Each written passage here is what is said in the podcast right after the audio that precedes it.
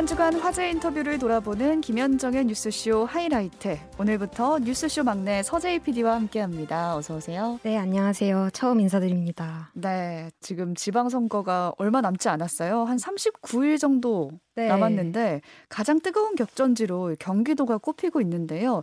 어제 국민의힘 경기도지사 후보로 김은혜 의원이 확정이 됐습니다. 네, 국민의힘 경기도지사 경선이 당내 경선임에도 꽤 흥행을 했었는데요. 득표율 55대 45로 결국 김은희 의원이 최종 후보로 확정이 됐습니다. 네. 유승민 전 의원은 한때 정계 은퇴를 고민하던 전 대선 후보였고 또 김은희 의원은 초선이지만 윤 당선인의 대변인으로 활약한 후보였고 이 둘 사이 경쟁이라 주목도가 높았어요. 결국에는 김은희 후보가 가지고 있었던 당심 그리고 윤심 이게 뒷받침하는 힘이 좀 크지 않았나 이렇게 해석이 됩니다. 네. 네, 그래서 경선 투표 마지막 날이었던 목요일에 뉴스쇼에서 두 후보를 모두 인터뷰를 했는데요. 최종 후보로 결정된 김은혜 의원의 인터뷰 들어보시겠습니다. 아, 김은혜 후보님 안녕하세요. 안녕하세요. 김은혜 후보입니다. 예, 경기도의 철의 여인. 네. 이 수식어가 굉장히 강렬했는지 계속 붙어 다니더라고요. 아, 이거 참. 경기도민들이 네. 왜 김은혜를 택해야 하는가 묻는다면? 어, 이번 경기도지사는 일꾼을 뽑는 선거이기 때문이죠. 음흠. 그래서 연구원이나 아니면 금융위원장을 뽑는 선거가 아니라고 말씀을 드리고 싶습니다. 보통 이제 경제를 하셨던 분들은 숫자를 굉장히 잘 읽으시잖아요. 예. 그런데 저는 감히 숫자를 넘어서 그 숫자에 새겨져 있는 민심을 또 국민들의 사연을 읽어내는데 훈련받은 사람이라고 말씀을 드리고 싶어요. 음. 그래서 아마 지금 이 김현정의 뉴스쇼를 보시는 많은 분들이 출근길에 이 빡빡한 버스 안에서 그리고 밀려서 몸이 뒤틀리는 지하철 안에서 듣고 계실지 모릅니다. 그런 고통 같은 교통을 해결할 수 있는 젊고 역동적인 후보로서 제가 인사드리고 싶고 그 힘 있는 후보란 아까 이제 방송에서 말씀 주셨던 것처럼 경기도만으로는 발전이 안 되거든요. 음. 그것은 새 정부 그리고 서울시장 국토부 장관과도 함께 환상적인 복식조를 이루는 사람이 가능하다. 어. 그래서 저는 경기도지사 당선되면 네. 제가 경기도민분들 청구서 들고 음. 용산 사무실 덮쳐서 제가 바구니 풀어놓을 생각입니다. 아 덮쳐서요? 네. 아 덮쳐서 덮쳐 덮친다는 표현 쓰실 만큼 쳐들어가도 윤석열 당선인이 허허허 웃으실 수 있을 정도 사이세요? 아니 이번 경기도 지사 선거는 저희가 정권 교체가 미완의 상태이기 때문에 경기도에서 완성이 돼야 되거든요. 음. 그래서 제가 이 전쟁을 혹은 국민분들의 민생을 확보할 수 있는 최전선에서 어, 반드시 승리를 해서 경기도민분들의 오랜 바람, 여망 이거 청와대 새 정부에서 해결해 주십사 음. 제가 요청하려고 합니다. 예. 네, 4월 21일 목요일에 있었던 김은혜 후보의 인터뷰였습니다. 국민의힘 김은혜 후보와 붙을 민주당의 경쟁자로는 아무래도 김동연 예비 후보가 유력해 보이죠? 네, 그렇습니다. 민주당도 어제 금요일부터 경선에 돌입을 했고요. 빠르면 주말 안으로 여야 본선 대진표가 드러날 텐데요. 김동연 전 부총리, 안민석, 조정식 의원, 염태영 전 수원시장 이렇게 사자구도인데 만약 1차 투표에서 과반 득표자가 없을 경우에는 1, 2위 후보들 사이에 결선 투표가 실시될 예정입니다. 네, 민주당에서는 김동연 후보를 제외한 다른 후보들이 후보 단일화를 논의하기도 했는데 무산이 됐었고 민주당과 새로운 물결의 합당 절차가 이제 마무리된 게 4월 15일이더라고요. 네, 김 후보가 합당을 통해서 민주당 후보로 들어온 인물이라서 사실 당내 기반이나 조직력에 있어서는 좀 밀리는 상황인데요. 음. 나머지 후보들 사이에 어떤 좀 반김 기류가 형성이 되면서 단일화 이야기가 나오기도 했고요. 그리고 금요일에 염태영 예비 후보도 출연을 했는데 네. 여기서 만약에 결선으로 가게 될 경우 나머지 세 사람이 연대하는 식의 협의는 하고 있다면서 가능성을 남기기도 했습니다. 음, 한 열흘밖에 안 된 민주당이 합류한 지 열흘밖에 안 된 김동연 예비 후보가 최종 후보가 될지 아니면 또 반전의 결과가 있을지 지켜봐야겠습니다. 또 이번 주에도 지난주에 이어서 검수완박, 이 기소권과 수사권 분리에 대한 논쟁 여전히 뜨거웠고요. 또 윤석열 정부의 초대 내각 후보자들에 대한 논란도 계속해서 이어졌는데요. 관련해서 김종인 전 국민의힘 비대위원장의 인터뷰가 화제였어요. 네. 김종인 전 위원장이 대선 끝나고는 처음으로 출연을 했는데요. 네. 국민의힘에서 총괄 선대위원장을 맡기도 했었던 만큼 이 초대 내각 후보자들에 대해서도 면밀한 평가를 했습니다. 지금 후보자들마다 인사청문회를 앞두고 이른바 아빠 찬스 특혜 의혹 그리고 대기업 사회이사 경력으로 인한 이해 충돌 논란 음. 등등 쏟아지고 있거든요. 네. 또 검수언박이나 지방선거를 비롯한 정치권 현안들도 두루 물었는데요. 우선 들어보시겠습니다. 인수위가 내놓은 윤석열 정부의 첫 조각부터 한번 좀 보죠. 물론 뭐 인사청문회 전이긴 합니다만 지금까지 나온 정보만을 바탕으로 봤을 때 가장 잘 고른 인사는 누구라고 보십니까? 뭐 내가 보기에는 뭐 전반적인 그 내각의 인선이 일반 국민에게 큰 감흥을 주진 못한 것 같아. 아, 일단 총평은 네, 네, 전반적으로 네. 큰 감동은 없다. 네, 큰, 큰 음. 감동은 없는 것 같고 네, 네. 그저 뭐 사람들은 무난한 사람을 택하지 않았느냐 하는 이런 판단을 갖다가 할 수가 있는데 음. 예를 들어서 최근에 불거진 뭐 복지부 장관 문제 같은 거는 정호영 후보자 예를 들어서 빨리 그 문제를 갖다가 해결하고 지나가는 것이 새 정부 탄생에 오히려 하나의 소위 순조로운 길을 택하지 않나 이렇게 생각을 해요. 근데 모든 거를 아. 법률의 잣대를 가지고서 그 사람이 법률적으로 뭐 위반했느냐 안 했느냐 이렇게 따지면 때 가지고서는 문제 해결이 안 돼요. 결국은 일반 음. 국민의 상식에 맞느냐 안 맞느냐를 생각을 해야 되는 거예요. 음흠. 그러니까 지금 보면 이 복지부 장관 후보자 문제에 관해서는 뭐 임명권자는 임명권자대로 자기가 임명을 했으니까 거기에 대한 책임을 가지고 있을 거고 네. 또 검증한 사람들은 검증한 사람대로 책임을 가지고 있으니까 그분들은 뭐 이상이 없는 것처럼 생각할지 모르지만 어허. 일반 국민이 생각하기에는 그 상식에 맞지 않는다고 이렇게 판단을 하기 때문에 본인으로서 이 장관이라는 자리가 굉장히 명예스럽고 생각하지만 예. 대국적인 기원제에서 볼 것 같으면 새로운 정부가 탄생하는데 나로 인해서 여러 가지 장애가 된다 그럴 것 같으면은 본인 스스로가 용기를 내서 음. 판단을 하는 것이 현명한 판단이라고 난 봐요. 일단은 정호영 후보자가 스스로 좀 자신 사퇴하는 게 네. 윤석열 정권 가는 길에 도움이 되는 길이다. 일단 그 말씀이신 건데 지금 더 뜨거운 사람은 한동훈 후보자거든요. 법무부 장관 후보자. 한동훈 후보자 그 어떻게 보세요? 한동훈 후보의 경우에는 뭐 본인의 능력이나 자질로 음. 봐서는 하나도 손색이 없다고 생각을 해요. 그러면 18명 인사 중에 제일 잘 된 인사 꼽아라 하면 한동훈 후보자라고 그래도 했죠. 일반 국민의 그래도 생각하기에 그래도 조금 신선한 맛이라도 있는 사람이 내가 보기에 이번 강요 인선 중에서 네. 한동훈이라고 생각을 해. 아, 그렇, 그렇게 후한 점수 주시는 거예요? 네, 네. 신선한 유일한 사람이 한동훈, 제일 잘한 네, 인사가 한동훈이다. 그렇죠. 과거에 한동훈 지금 법무장관 후보자를 네. 데리고 있던 그 상관들 얘기를 들어보면 네. 상관의 말도 자기의 뜻에 맞지 않으면 듣지 않는다요. 음. 그러니까 자기 소신이 투철한 사람이라고 생각하기 때문에 어. 내각에는 나는 그런 사람이 하나 정도 있는 것이 난 좋다고 생각해요. 근데 당선인과 엄청나게 가까운 관계고 같이 검찰에서 일을 했는데 법무부 장관이 됐으니 법무부 장관은 검찰의 인사권을 가지고 있지 않습니까?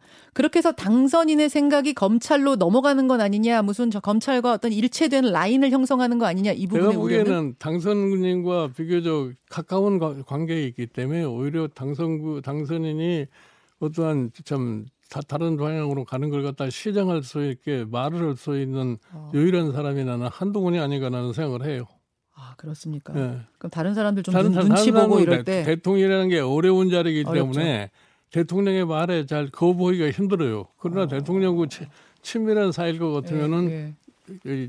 참 대통령의 얘기도 음. 반대할 수 있는 그런 용기를 낼 수 있다고는 생각을 해요.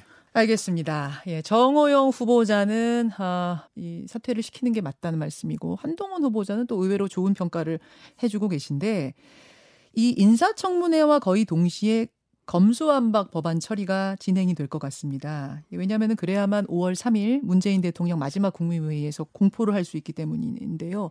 돌아가는 상황 어떻게 보십니까? 글쎄요, 나는 좀 뭐 지금 뭐 저희 그뭐 4월 달 내에 지금 뭐 검수 완박을 갖다가 음. 뭐 해야 완성을 시켜야 되겠다고 하는 민주당의 그런 자세가 과연 옳은 것인지에 대해서는 좀 판단하기가 좀 힘든 것 같아요.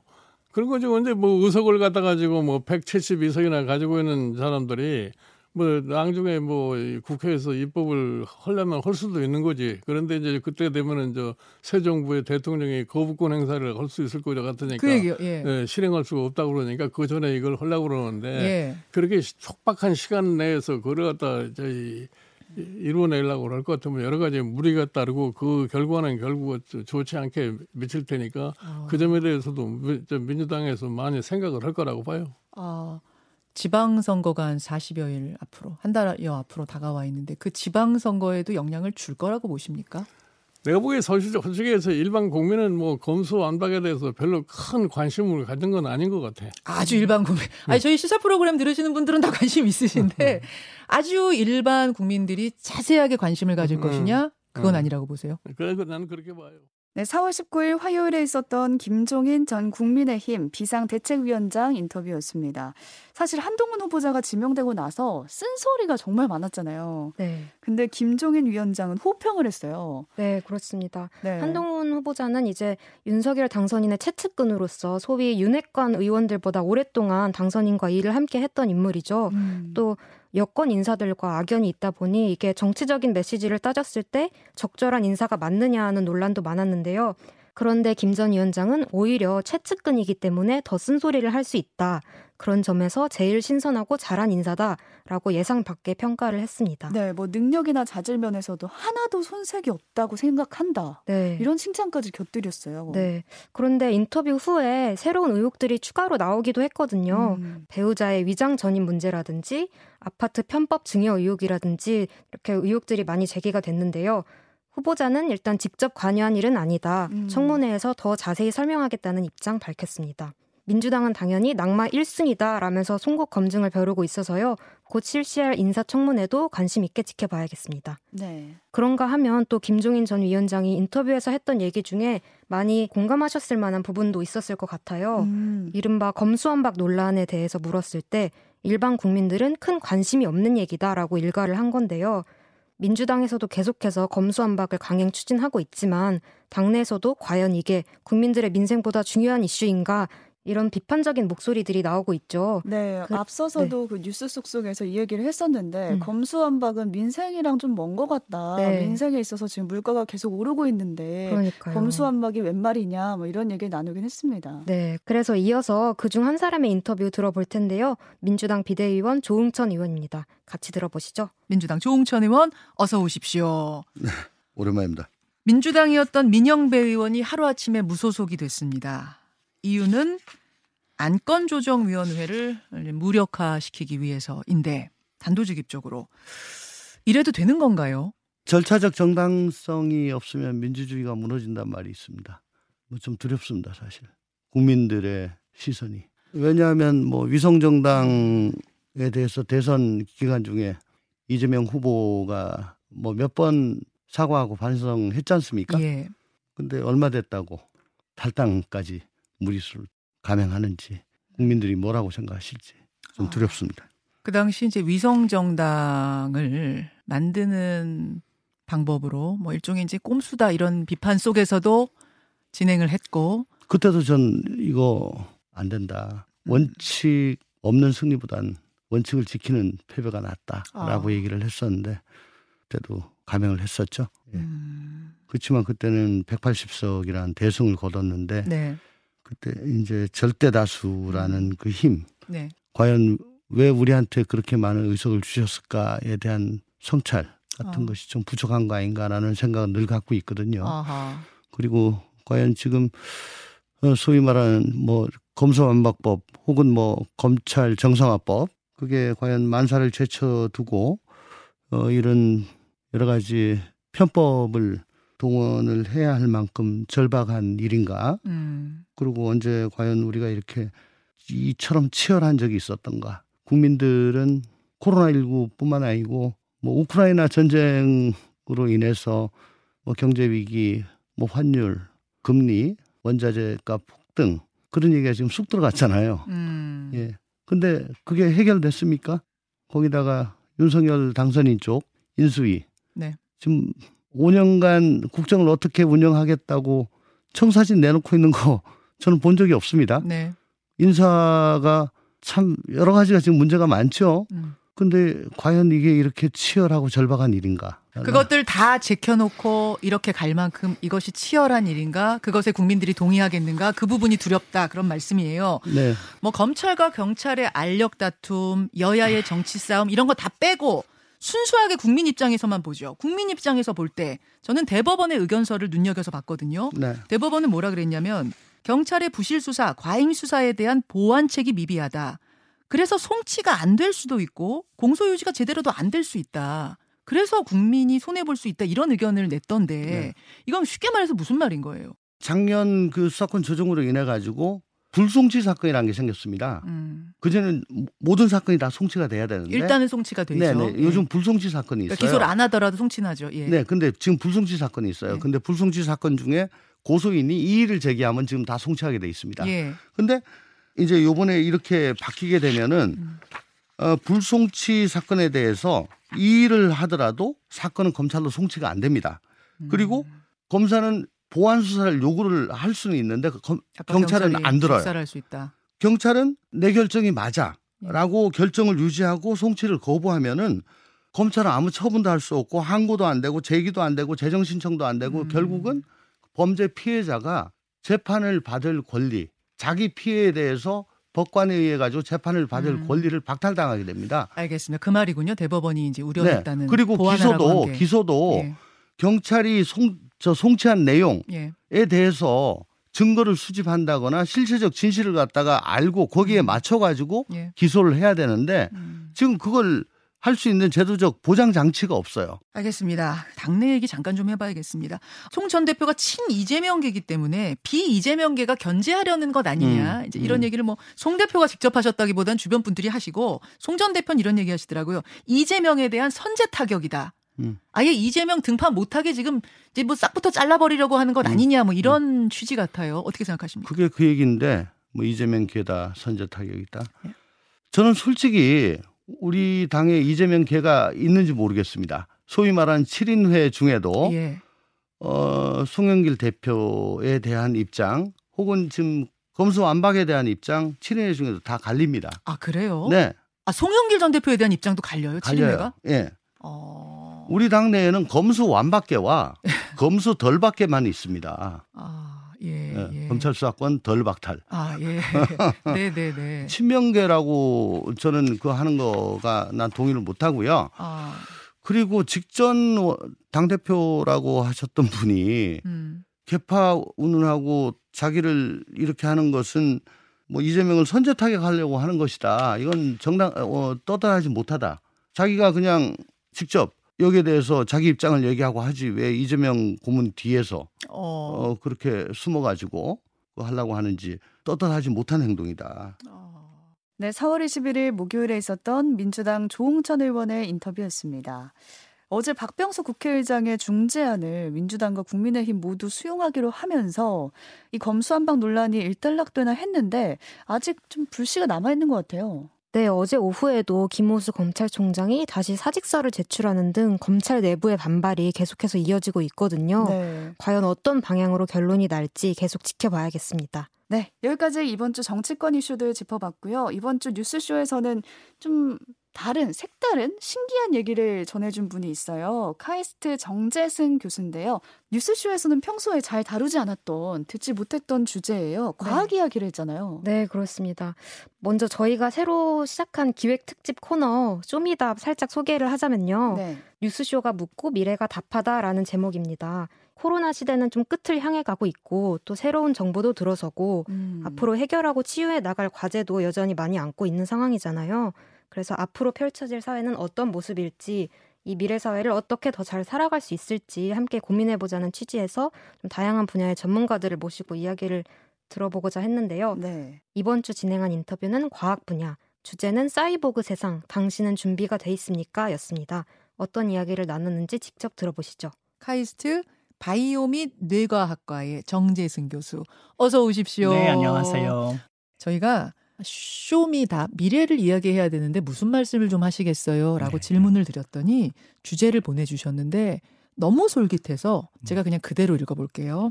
사이보그 세상, 당신은 준비가 돼 있습니까? 음. 세상에. 저는 준비 안 됐거든요. 저는, 저는 사이버그 세상이란 게 뭔지 네. 솔직히 정확하게 감도 안 잡히는데. 네. 뭐, 뭐, 뭐, 무슨 얘기를 하시려는고요? 일단은 뭐 요즘 이제 너무 핫한 사람 중에 하나인 일론 머스크 이야기로 시작을 해볼까요? 아, 그렇죠. 네, 그가 이제 2017년도에 뉴럴링크라는 회사를 차렸어요. 음. 그가 회, 차린 회사들은 항상 굉장히 큰 비전을 던지고 사람들로 하여금 아직 실현되진 않았지만 그 꿈이 가리키는 방향이 어딘지를 살펴보게 하는 좀 장점이 있어요. 예. 이번에 뉴럴링크가 하고자 하는 거는 뇌에다가 칩을 삽입하는데 음. 그래서 뇌의 활동을 측정해서 어, 가깝게는 그 사람의 행동을 예측하고 어. 또 도와주겠다. 예를 음. 들면 신체의 일부를 잃은 분들에게 뇌 활동만으로 아 지금 어떤 걸 하고 싶어 하시는구나 하면은 로봇 팔이나 로봇 어. 다리로 그걸 대신하게 해주는 더 근본적으로는 결국 이렇게 뇌 활동을 모으면 예. 그것이 곧 그 사람 아니냐. 그래서 어. 어, 나의 자아를 컴퓨터 위에 올려놓는 이른바 mind uploading을 아, 하는 날을 만들겠다. 그리고 어. 어, 더 미래에는 예. 그렇게 해서 올라간 나의 mind uploading 된 것을 음흠. 로봇에게 다운로드를 하겠다. 와. 그러면 우리는 영생을 할 수 있는 거 아닐까라는 아주 과감한 질문을 던지고 있습니다. 아니 무슨 영화 같은 얘기를 영화 시작부터 같은 네. 자 일단 그럼 하나하나 풀어볼게요. 먼저 네. 마인드 업로딩. 그러니까 어, 우리가 사실은 음. 지금도 이미 음. 컴퓨터 아, 로보트에다가 띡띡띡띡띡 버튼 누르면 그 로보트가 서빙을 하러 가기도 하고 네. 어, 제가 띡띡띡띡 행선지 누르면 운전을 자동으로 하기도 하고 네. 여기까지 우리가 하잖아요. 그쵸. 하죠. AI라고. 근데 그게 아니라 음. 띡띡띡띡 안 누르고 네. 생각만 해도 아 내가 목동으로 가야지 생각만 해도 얘가 운전을 하고 네. 아 저걸 먹고 싶네 뭐 생각만 해도 이게 팔이 뭐 저절로 가가지고 로봇가 그걸 가지고 오고 이런 이런 식의 게 된다는 거예요? 예, 일단 이제 그런 예 기술들이 계속 성공하고 있고 저 연구실도 그런 일들을 하고 있는데 어... 그 사이베슬론이라는 운동 대회가 있어요. 뭔가요? 예, 어떤 거냐면은 음. 2016년도에 스위스 쭈리 공대가 만든 사이보그들의 올림픽이라고 보시면 됩니다. 아, 네, 예, 네. 그 안에는 그러니까 뇌파를 측정해서 뇌파만으로 게임의 캐릭터들을 움직여서 어. 예, 경주를 하기도 하고요. 와. 외골격이라는 장치를 몸에 달아서 네. 예, 어, 장애물을 피해서 누가 더 빨리 도달하나 경주하기도 어. 하고 네. 이제는 의수 의족이라는 것이 그냥 음. 어, 있는 것처럼 보이기만 하는 수준을 훨씬 넘어서서 어. 내 생각대로 작동하는 아 그게 사실은 제일 저는 장점일 것 같은데 제가 네. 이해하기에 편한 네. 네. 뭐냐면은 장애인 분들이 예를 들어 네. 제가 왼쪽 팔이 없어요. 네. 그럼 여기다가 지금까지는 의수를 달아서 네. 기능은 못하지만 네. 모양만 네. 외형적인 것만 만족하는 수준이었다면 이제는 네. 머리로 뇌로 생각을 하면 이게 움직여서 글도 쓸 수 있고 뭘 집을 수도 있고 이렇게까지 갈 수 있다는 거네요. 맞습니다. 그래서 아. 제가 1분 광고를 네. 허락해 주신다면 아, 하십시오. 네. 저희 연구실에서 네. 실제로 이런 연구를 하고 있기 때문에 저는 어 어린이들 중에서 음. 사고로 팔을 잃은 예. 어린이를 에게 음. 저희 연구실이 가지고 있는 기술을 적용해서 예. 실제로 일상생활을 살아가는데 도움이 되는 로봇 팔을 제공해 드리고 싶어요. 아. 근데 그런 분들을 지금 어, 막 찾으려고 애쓰고 있는데 잘 안 찾아져요. 그래서 실험을 하려는 것이 아니라 아. 정말로 이 기술이 현실적으로 누군가에게 도움이 되는지 네. 예, 그런 기술이라는 형태의 선물을 드리고 싶거든요. 사이보그 하니까 이거 네. 뭐 나하고는 상관없는 먼 미래 이야기라고 음. 생각하시겠지만 사실은 우리 모두는 어떤 방식으로든 장애를 안고 살고 있고 또 사이보그로 되어가고 있어요. 네. 네. 임플란트를 하고 저처럼 안경을 끼고 누군가는 실리콘을 몸에 삽입하기도 하고 어. 그런 사람들 사실은 다 사이보그일 수 있는 거죠. 어. 그러니까 우리와 되게 다른 사람들이 아니죠. 음, 예. 음, 근데 한편으로는 음. 그런 사이보그로 향해 가는 거 그리고 그리고 장애를 이런 방식으로 극복하는 연구도 필요하지만 네. 문제는 지금 이 순간에는 음. 예, 그런 장애가 불편이 되지 않는 사회를 만드는 게 또 되게 중요하거든요. 아, 그래서 이런 뇌공학적 기술이 만능은 아니다. 음, 네, 우리 음. 사회가 장애를 가진 뭐 휠체어를 아, 타고 그렇죠. 예, 보청기를 끼고 이런 분들도 불편하지 않는 사회를 만드는 기술이랑 음. 그렇지만 또 그들의 몸을 또 어, 일, 보통 사람들, 비장애인들하고 음, 음. 어, 같은 수준으로 올려놓는 이 두 가지 노력이 함께 다 필요하다. 네, 그 얘기를 드리고 싶습니다. 어제가 장애인의 날이었잖아요. 그러니까요. 또 그러고 보니까 오늘은 네. 과학의 날, 어제는 장애인의 날. 정말 두 가지 날의 의미를 다 충족시키는 네. 좋은 강의였습니다. 네, 4월 21일 목요일에 있었던 카이스트 정재승 교수의 인터뷰였습니다. 그러니까 미래에 대한 답을 과학 분야 전문가인 정재승 교수한테 한번 물어본 건데 네. 인터뷰한 그 날이 과학의 날이었잖아요. 그래서 정재승 교수를 섭외한 건가라고 생각했거든요. 네, 정재승 교수님이 내공학 전문가로서 좀 워낙 해주실 수 있을 만한 이야기가 다양하다 보니까 음. 좀 어떤 주제를 나눌지 조율을 하는 과정이 있었어요.